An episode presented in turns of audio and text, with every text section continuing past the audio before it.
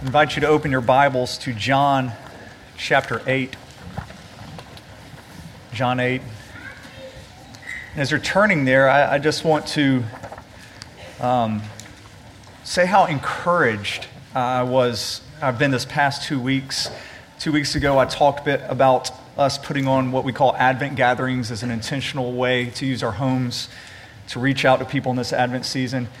And uh, in two weeks, we had over 100 people asking to be host uh, for that, um, which actually was a little overwhelming trying to, to organize that, but so encouraged that that many people in our church want to use uh, the place they live as a way to outreach to their neighbors. For those of you who didn't, who wanted to do that, and I didn't get you a guide because I think I printed off like 10 of them, uh, so I wasn't prepared. I've got a ton more of these. You can see me after the service, and I'll give you one of those guides. This morning we return to John, John chapter 8, and I'll begin reading in verse 12. Again, Jesus spoke to them, saying, I am the light of the world. Whoever follows me will not walk in darkness, but will have the light of life. So the Pharisees said to him, You're bearing witness about yourself. Your testimony is not true. And Jesus answered, Even if I do bear witness about myself, my testimony is true. For I know where I came from and where I am going, but you do not know where I come from or where I am going. You judge according to the flesh, I judge no one. Yet, even if I do judge, my judgment is true. For it is not I alone who judge but I and the Father who sent me. In your law it is written that the testimony of two men is true. I am the one who bears witness about myself, and the Father who sent me bears witness about me. They said to him, therefore, Where is your Father? Jesus answered, You know neither me nor my Father. If you knew me, you would know my Father also. These words he spoke in the treasury as he taught in the temple. But no one arrested him because his hour had not yet come.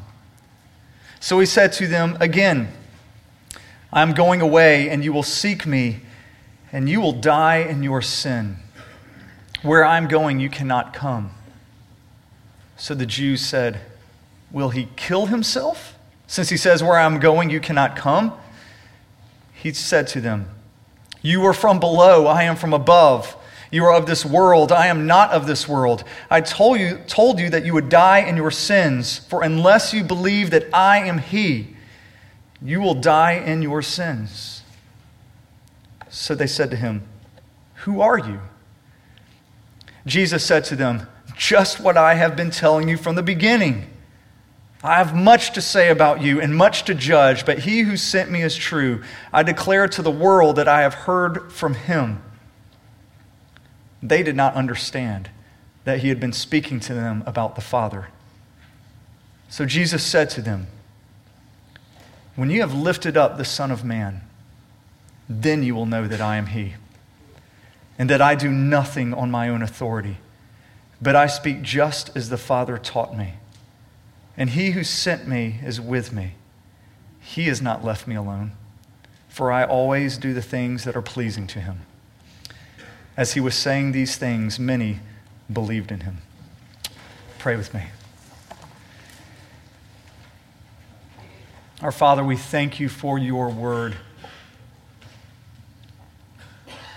And how when we read your word, it is not just black ink on white pages, but through your spirit, we get to hear you calling us Jesus. And we ask that right now you would do that that you would call people out of the domain of darkness into part of the kingdom of light. Father, I pray that my words in this moment would fall to the ground and blow away and not be remembered anymore. But Lord, may your words remain and may they change us. We pray this in the strong name of Jesus. Amen. In this text, we get to the second of the seven I ams that are in the Gospel of John. When Jesus says, I am the light of the world.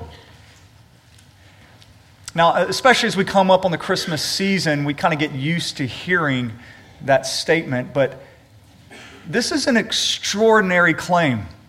You, you, you do realize that normal people don't talk like this. All of you, look at the person sitting next to you. Just, just go ahead, look at them. Be a little awkward here. Now, if at some point in the service that person were to kind of lean over and whisper in your ear, Hey, I've been thinking about it. I am the light of the world. And, and if you follow me, you will not walk in darkness. If, if that person said that, you, you might tell them in a soothing voice, That's nice. But inside, you're thinking, Run, just run, get away. Normal people do not make statements like this. But Jesus made a statement like this. It's an extraordinary claim. And, and, Jesus, he's, he's not saying that he can point us to the light. He is actually saying, I am the light. He is pointing to himself. And Jesus is making claims like this all of the time. He says, I am the bread of life. Come to me if you are hungry. Come to me if you are thirsty. Come to me if you are weary and heavy laden, and I will give you rest. Jesus is never pointing to others. He's never pointing to some other philosophy, some other religion, some other prophet to come, some other self help book. Jesus is always pointing to himself as the answer. If we want life, if we want light, we come to him. Now, if Jesus is not God, this is an absurd claim. If he's not God, he, he's either a liar or he's either crazy. He certainly would not be a good moral teacher if he claimed to be these things and he was not God. And of course, the people who hear him think he's a liar. They think he's evil. They are seeking to kill him. Now, you don't have to be a Christian, uh, or you don't really have to have a, a understanding of the Bible to at least get a general understanding of what Jesus means when he says, I am the light of the world. We, we instinctively kind of get what he is saying here because when we look around the world that we live in, we see darkness. I mean, you could see this this past week with what happens in Paris and the violence that's there. You, you would see darkness. You look in Birmingham and you, and you see the, the eight year old child killing his, his one year old sister, and you think, darkness. The world is full of darkness. It's full of evil, violence, racism, greed, corruption. And, and this isn't a modern problem. We, we can't say, like, the world is just getting worse and worse. No, these things have always been this way. Every civilization and every time has been full of these things. And I, I think that all of us here are smart enough to realize that that's not just going away. That you just can't throw enough money at the problem and fix it. It's not just about an equal distribution of resources and that will fix it. There's not any degree of education that will fix it. Certainly, there is no election to come that is going to fix it. The world and the people who live in it are broken. That's what we mean by darkness. And when Jesus says he is the light of the world, he is saying first, he is the one who exposes all of the evil. And then He is the one who brings in the light, who brings healing, who brings life to this broken and dark world. I think we, we just instinctively, we, we, get this. Even if you don't know much about the Bible, uh, if you're not a Christian, when you just hear Jesus say that he is the light of the world, you understand that this is a good message, that he is bringing hope and he's bringing life into a dark place. That just as the sun brings life to all things, Jesus is, he's bringing out the photosynthesis of our souls, all right? He's what's bringing to life us. So we get this instinctively, but, but Jesus is actually pulling together so many different threads of Scripture when he says that he is the light of the world. He is saying so much more than just he is hope in a dark place. Let's walk through a few of these. It's been a few weeks since we've been in the Gospel of John, but if you could think backwards, uh, we've been at this time where Jesus has been teaching in the temple during the Feast of Tabernacles or Feast of Booths. That was that seven day long celebration in which the people remembered how God delivered them from Egypt and he led them through the wilderness. He fed them food, he gave them water, and he, he led them by a cloud by the day and a pillar of fire by night. Now, the, the last time we were in John, I actually talked in John 8, the story right before this about the woman who was caught in adultery. You remember that story? How Jesus, you know, he says, He who's without sin casts the first stone. But if you remember, that, that story wasn't original to John, it was just kind of inserted there. And, and because it's inserted there, it actually breaks up the story. Uh, what we just read about Jesus saying, I am the light of the world, connects to what happened right before that story. So, John 7, let me just read to you this, the last few verses there. Verse 47 The Pharisees answered them, Have you also been deceived? Have any of you authorities or the Pharisees believed in him? But the crowd does not know that the law is, is accursed. Nicodemus, who had gone to him before and who was one of them, said to them, Does not our law judge a man without first giving him a hearing and learning what he does? And they replied, Are you from Galilee too? Search and see that no prophet arises from Galilee. And then he goes straight to verse 12. Again, Jesus spoke to them, saying, I am the light of the world. And so, what we have here, if you see this story flowing uh, connected, is that these religious leaders had just discarded Jesus' claim to be the Messiah because they said, hey, no prophet can even arise out of Galilee. Search the scriptures. And Jesus says, okay. And he says, I am the light of the world. And he is alluding to Isaiah 9, one of the most famous Christmas pa- passages we have, in which we read, In the latter time, God made glorious the way of the sea, the land beyond the Jordan, the Galilee of the nations. The people who walked in darkness have seen a great light. Those who dwelt in a land of deep darkness, on them a light has now shone. And Jesus is saying, well, 800 years ago, Isaiah prophesied that from Galilee into Galilee, a light is going to shine. The point of this is don't debate Scripture with Jesus, all right? Don't, don't say, hey, search the Scriptures. He's like, I wrote it, okay? I know it. Yes, a light will come, and I am that light of the world. But Jesus is even more than this. When Jesus made this statement that he is the light of the world, he is standing at the treasury of the temple. Look at that in verse 20. It says, These words he spoke in the treasury as he taught in the temple.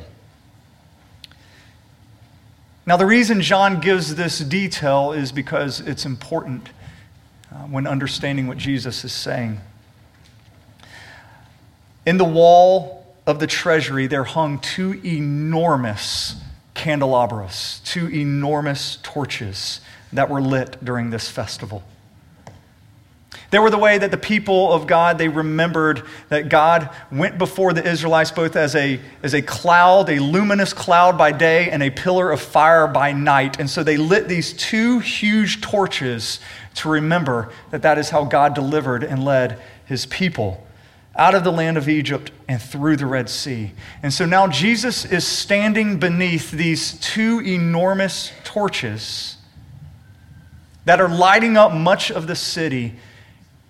And he's saying, I'm the light of the world. This is me. I'm the luminous cloud by day. I am the pillar of fire that was by night. I am. And when the people hear this, it's no wonder that they want to kill him. Because Jesus is claiming to be nothing short than the Shekinah glory of God standing in their midst. And so now Jesus, he is standing there and he is saying, Look at me, look at me.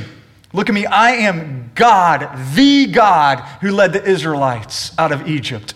I am that light. And notice exactly what he says here in verse 12 when he says, I am the light of the world. Whoever follows me will not walk in darkness, but will have the light of light. Whoever follows me will not walk in darkness. Just as the Israelites had to follow the pillar of fire, they had to follow it through that Red Sea in order to be saved. Jesus is saying, You have to follow me if you want to be a part of the light. You have to follow me if you want to be saved. Jesus is saying, I'm the one who now leads you, I am the one who now guides you. If you remember from when we studied the book of Exodus, when the people left Egypt and the cloud led them forward, God led them right to the Red Sea. And they were pinned in uh, by the, the approaching army of Pharaoh in the Red Sea right there. And what we see is that the cloud, this Shekinah glory of God, moved in front of them and set, stood as a barrier between the army of Pharaoh and the people at the Red Sea. And so this pillar of fire was their protector, the one who stood in between the oncoming judgment and their eventual freedom. And then during the night, the seas were parted and the people got to cross through the Red Sea on dry land. And this, it was beautifully terrifying. This happened at night. I know, you know, when we picture the parting of the Red Sea, you know, the last movie, Exodus, or Charlton Heston, you know, the, the sea's parting, it's always in daytime. But it actually happened at night. And, and as the pillar of fire is standing in between Pharaoh's army and the sea, the seas are parted and God's light shines the path through there. Amen. And the people are they're walking probably in terror and darkness. All around them is death and destruction. Giant walls of water on either side.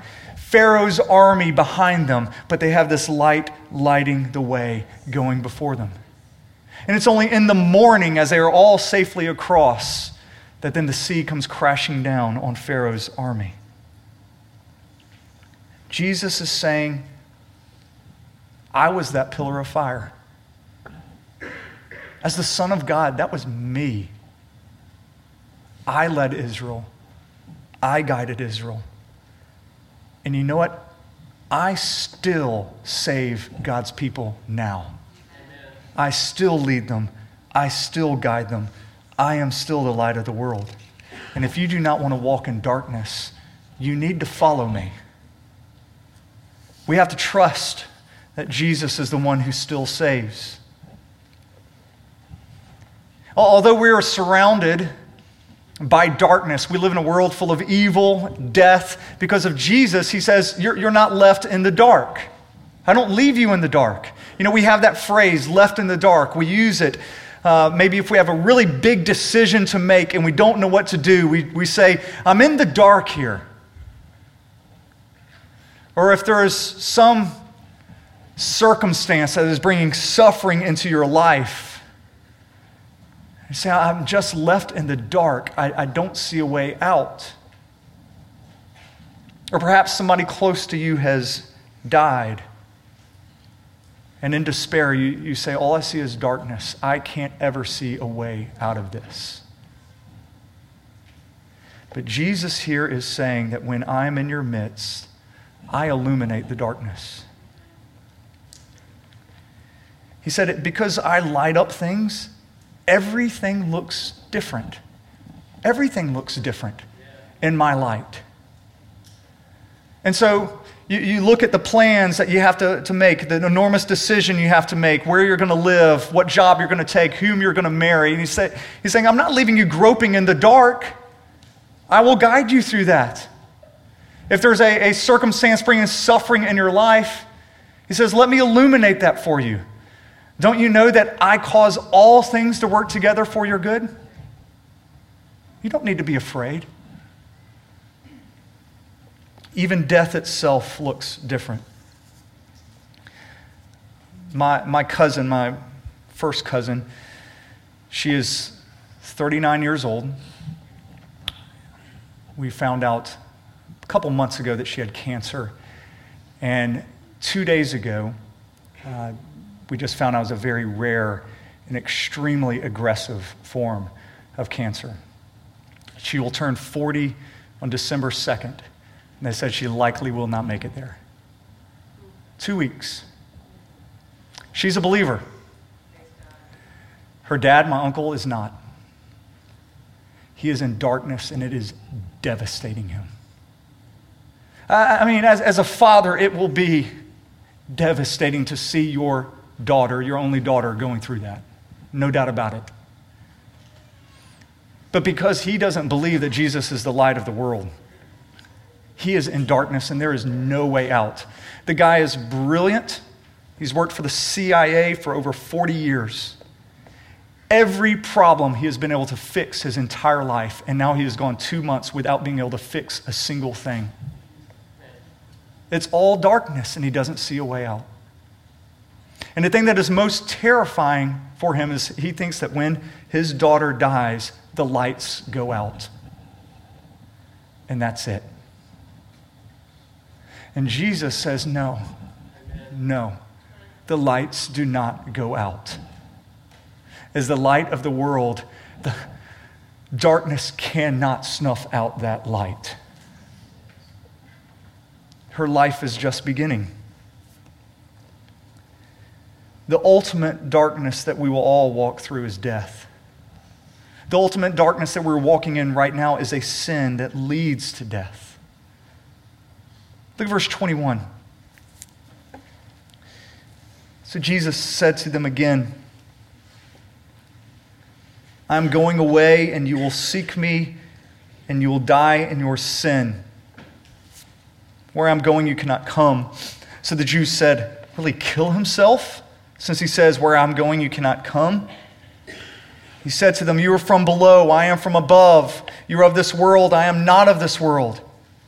I told you that you would die in your sins. For unless you believe that I am He, you will die in your sins.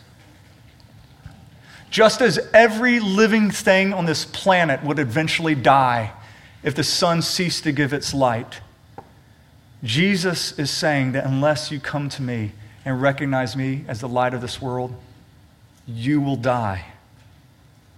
You will die in your sins. Uh, do, do you see how Jesus is pleading with these people? I mean, 21 again, he says, I'm going away and you will seek me and you will die in your sin. He's saying, Listen to me, this, this window of opportunity in believing in me is closing. You've been following me all around Jerusalem, all around while I've been teaching at this Feast of Tabernacles. You've been taking issue with every single thing I say. You keep rejecting me. But know that the window, the window for you actually believing me is going to come to a close. There's going to be a time when you will seek to find me and you're not going to be able to because the separation will be complete and it will be everlasting. Listen, right now, if you are not clinging to Jesus as the light, you still have a moment. You still have an opportunity but you will not always have that opportunity. There's going to come a time when your walking in darkness will become permanent. You, you, you, will move from walking into darkness into what the Bible calls walking into outer darkness, complete darkness. That's when you reach a point of no return. Outer darkness is what the Bible describes as hell. In Matthew 8, Jesus says that those who don't believe, they will be cast into outer darkness. There will be weeping and there will be the gnashing of teeth. Outer darkness is the place where there is no light, and there is a complete separation from the light of the world. Now, now if you are having a hard time believing this, you're, you're a lot like these people that Jesus is talking to. They're, they're hearing Jesus say these extraordinary things. I am the light of the world. I'm the Shekinah glory of God. I'm your only hope for salvation. He's saying all these things. And they're like, but you don't look it. You, you really just don't look it. And so Jesus says, Well, let me tell you where to look. There is one place that you can look that I shine brighter than any other place. And we see that in verse 28. Jesus said to them, When you have lifted up the Son of Man, then you will know that I am He. And when Jesus talks here about being lifted up, he is talking about going to the cross. He says something very similar to this in John 3 when he says, Just as Moses lifted up the snake in the desert, that bronze serpent in the desert, so must the Son of Man be lifted up. And when he is lifted up, he will draw all people to himself. So the cross is where Jesus is going to shine most bright, and he's going to bring people to himself. Now, these candelabras that we talked about earlier that are on this wall where Jesus is saying these things, these things were lifted up high and they were positioned at the highest point in the temple, which of course was the highest point in the land. And when these giant candelabras were lifted up high, they illuminated the whole city. All of Jerusalem could see these lights. And now Jesus is saying, just as these lights are lifted up, so must the Son of Man, the light of the world, be lifted up so that all may see him. And I will be lifted up on the cross. That is where I'll become most bright and most glorious. It is there on the cross that we see the love and the forgiveness of Jesus shining forth most brightly. It's there that he takes all of the darkness of this world and he puts it on him. Remember what happened when Jesus was on the cross? It says darkness covered the land. Do you remember that? If actually, if you look through the cross, you'll see that Jesus takes on almost everything that is ascribed of hell. He takes it on at that point.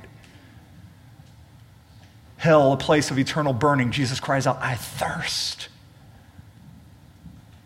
separation from God. My God, my God, why have you forsaken me? Place of darkness. Darkness covers the land. The only thing that didn't change there, the only thing that we don't see is there was no weeping and gnashing of teeth. The weeping and gnashing of teeth is one who walks in darkness but wants to be there and saying, God, you stay out of my life gnashing their teeth in bitterness. But Jesus on the cross, in the very heart of hell, says, Father, forgive them. They don't know what they're doing. He is pleading with his Father. He is shining so bright in the midst of hell. And he is taking on all of the darkness, all of the brokenness of this world. It's all trying to snuff him out. But as the Gospel of John says in the beginning, it could not extinguish the light of Christ. If you're in a dark place and you're wondering if God even loves you, I would say look to the cross. Look to the cross, and you will see his love shining on you. He took away the outer darkness you deserve so that you might become a child of light. The whole Bible testifies that Jesus is the light of the world. Now, I'm, I'm, trying to think through this sermon. I knew I was going to fail in this sermon. I mean, as a pastor, you know that a lot. But when, when, when, you hit that and you're like, how do you talk about Jesus being the light of the world? Literally, almost every page of Scripture screams this. I mean, you have Genesis 1 3 right there. You know, right after creation, God spoke and said, Let there be light, and there is light. So light comes immediately from God's presence. There's nothing else there. He just says, Let there be light, and there's light. Before he created the sun and the moon, he created light. That's of huge importance because when it comes to the end of the Bible in Revelation 21, and it says that we were given this new heavenly city, it says there's no need for a sun or a moon because the glory of God will be our light. So the bookends of the Bible is that from the presence of God comes light or life. And every page in between declares that. We were made to bask into the, in the light of God. Now, as Christians, we not only believe that Jesus is our light, but he, we also believe that he now makes us a light to others. It's very similar to, you know, when Jesus said he will give us living water. He gives us living water, and then he places in us a fountain that then overflows to others. Jesus says, I'm going to give you a light, and now this light is going to shine to others. We see this in Matthew chapter 5 when Jesus tells his disciples, You are the light of the world. A city set on a hill cannot be hidden. So here in John, Jesus says, I am the light of the world. And then to his disciples in Matthew 5, he says, You are the light of the world. And what he is saying is that I am the light of the world, and as I come to you, now you begin to shine my light to others. You also become a light in dark places. Have you, have you ever been in a, a room where it's completely dark? I mean, completely dark, and somebody's going to light a candle and they light a match that's, and they light it. Your eyes are immediately drawn to light. You, you can't look elsewhere. You, you are immediately you are drawn to any light that pierces darkness. And Jesus is saying, Hey, church, this is you. This is you. You are to live your life in such a way that you pierce through darkness, just like a candle pierces through the night. You are to live a life that is so extraordinary, so different than the darkness around you. Every eye is going to be drawn to you. Simply, you're going to live a life that you, you can't be ignored. People will absolutely be attracted to you and fixated on you as you live this way. He says that you are a city on a hill which cannot be hidden. If you are truly a Christian, whose life has been changed by Christ, hear me, there is no camouflage that you can put on in which you will blend in with the world. You can't. Jesus says a city that's set on a hill cannot be hidden. You cannot hide. You will always be distinguished among others. Light will always shine in the darkness. And what this means is if, if you are living a life in which you are anxious about the same things that your coworkers are anxious about, then you are not being a light shining in a dark place. If you look like you trust in wealth, just like all of your neighbors trust in wealth, then you are not being a city on a hill. If you spend your free time pursuing the exact same things that people walking in darkness pursue, then you're not being you're not being light. If you fixate on your beauty or, or on your appearance in the same way that everybody else does, then you're not light shining in the darkness. I'm serious about that. If, if you spend more time uh, looking in the mirror, the mirror that's in your bathroom, than you do maybe the mirror of the Word of God, and letting that tell you who you are, both tell you your flaws and your beauties, then you're not being a light. We're to bask in the presence of God. And then we're to take that light and to reflect it to others. So that's the question are we being that match that is struck, that lights up to where every eye is drawn to it. There's a lot of application I could pull from this. But I really just want to point to one. It's the main thrust of all of this. And that's just simply who do you believe Jesus is?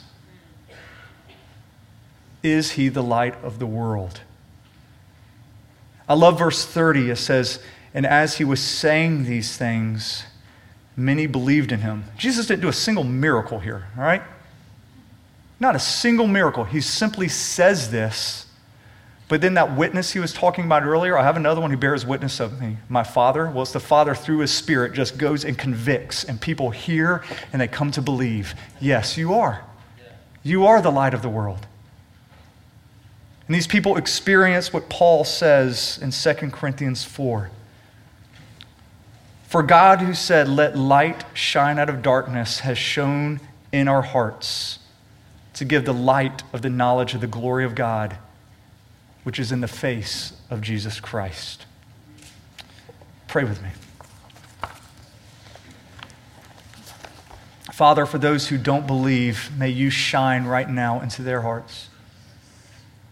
May your spirit testify that what we have heard in Jesus saying, I am the light of the world, that those words are true.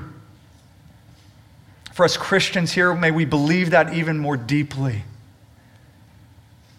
May we cling to you as our only hope, our only salvation, our only light that brings life. And Lord, may our light shine before men in such a way that they may see our good works and glorify our Father in heaven. And we pray this in the name of Jesus. Amen.